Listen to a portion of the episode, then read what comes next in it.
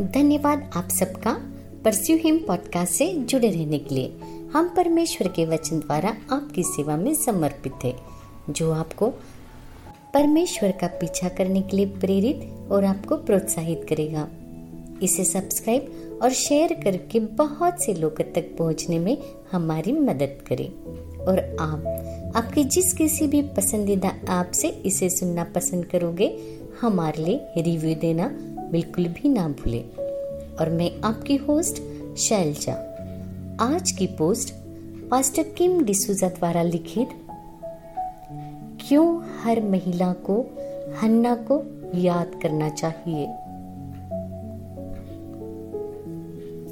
और आशेर के गोत्र में से हन्ना नाम पनुअल की बेटी एक भविष्य थी। वह बहुत बूढ़ी थी। और ब्याह होने के बाद सात वर्ष अपने पति के साथ रह पाई थी। वह चौरासी वर्ष से विधवा थी और मंदिर को नहीं छोड़ती थी, पर उपवास और प्रार्थना करके रात दिन उपासना किया करती थी और वह उस घड़ी वहाँ आकर प्रभु का धन्यवाद करने लगी। और उन सबों से जो यरूशलेम के छुटकारे की बाट जो होते थे, उसके विषय में बातें करने लगी। लुका रचित सुसमाचार, अध्याय दो, सैतीस से अड़तीस। हन्ना की कहानी बाइबल में केवल तीन वचनों में समाई हुई है, लेकिन उसका जीवन एक शक्तिशाली सामर्थ्य गवाही था। यही कारण है और मेरा मानना है कि हर महिला और हाँ पुरुष भी हन्ना को याद रखना चाहिए। हन्ना एक भविष्य वक्तीन थी। हन्ना की कहानी आपको याद दिलाएगी कि आपके जीवन के लिए परमेश्वर की बुलाहट है। हन्ना उस समय में और उस घड़ी में एक उद्देश्य के लिए जी रही थी। उसी तरह आप भी इस संसार में संयोग से या गलती से नहीं आए हैं। आप इस दुनिया में हैं क्योंकि परमेश्वर ने उसकी बुद्धिमत्ता से आपको इस घड़ी में एक विशेष कारण के लिए रखा है। तो आइए, जब तक आप उसकी योजना के प्रति, उसके उद्देश्य के प्रति चलना शुरू नहीं करते। तब तक हार न माने, न इसे जाने दे और न चुप बैठे। हन्ना विधवा थी और बूढ़ी हो गई थी।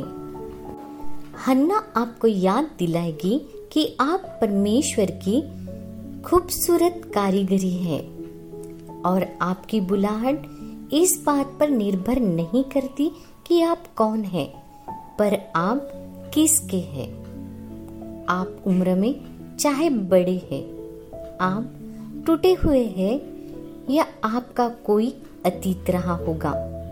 हो सकता है आपके पास कोई खास दान वरदान नहीं है या आपको सबने छोड़ दिया है और आप बिल्कुल अकेले हैं। इससे परमेश्वर को कोई फ़र्क नहीं पड़ता। क्योंकि जब तक आप परमेश्वर के लिए उपलब्ध है, तैयार है, वह आपको काबिल बनाएगा, आपको वह लायक बनाएगा।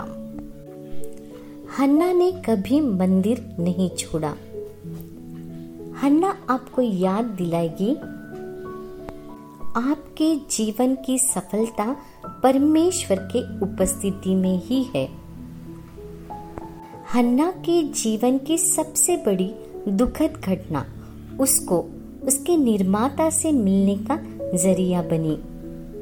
जबकि उसके पास रात दिन बड़बड़ाने या शिकायत करने का मौका था। उसने उसके बजाय आराधना करना चुना। मंदिर में निश्चित रूप से ऐसे भी लोग आते होंगे जिन्होंने हन्ना का मज़ाक उड़ाया होगा और उसे झूठी भविष्य भी कहा होगा। लेकिन हन्ना का ध्यान कभी विचलित नहीं हुआ। वह डट के बनी रही। वह पवित्र आत्मा की आवाज़ के प्रति संवेदनशील बनी रही, ना कि दुनिया की आवाज़ की तरफ़।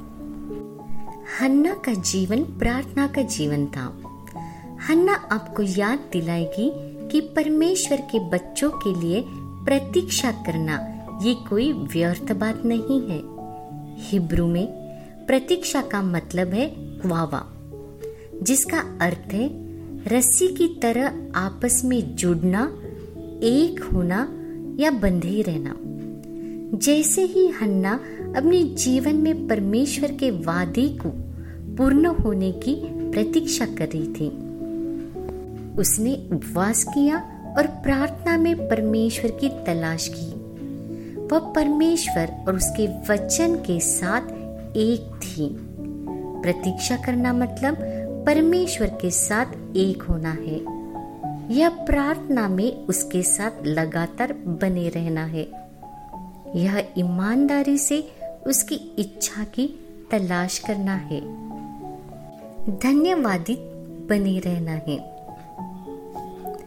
हन्ना एक गवाह थी। हन्ना आपको याद दिलाएगी कि आप अपनी परिस्थितियों से परे देखें और खोई हुई दुनिया के लिए गवाह बने, जो सुसमाचार सुनने के लिए बेताब है। सुसमाचार सुनाने के लिए कभी भी लज्जित महसूस न करें, क्योंकि सुसमाचार उन सभी के लिए, उद्धार के लिए परमेश्वर की सामर्थ्य है जो विश्वास करते हैं।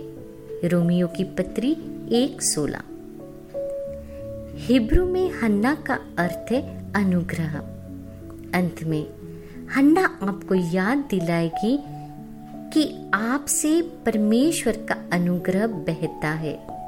परमेश्वर का अनुग्रह कभी भी नहीं बदलता, हमेशा बना रहता है और हर सुबह नया हो जाता है। यह आपके लिए पर्याप्त से भी ज़्यादा है।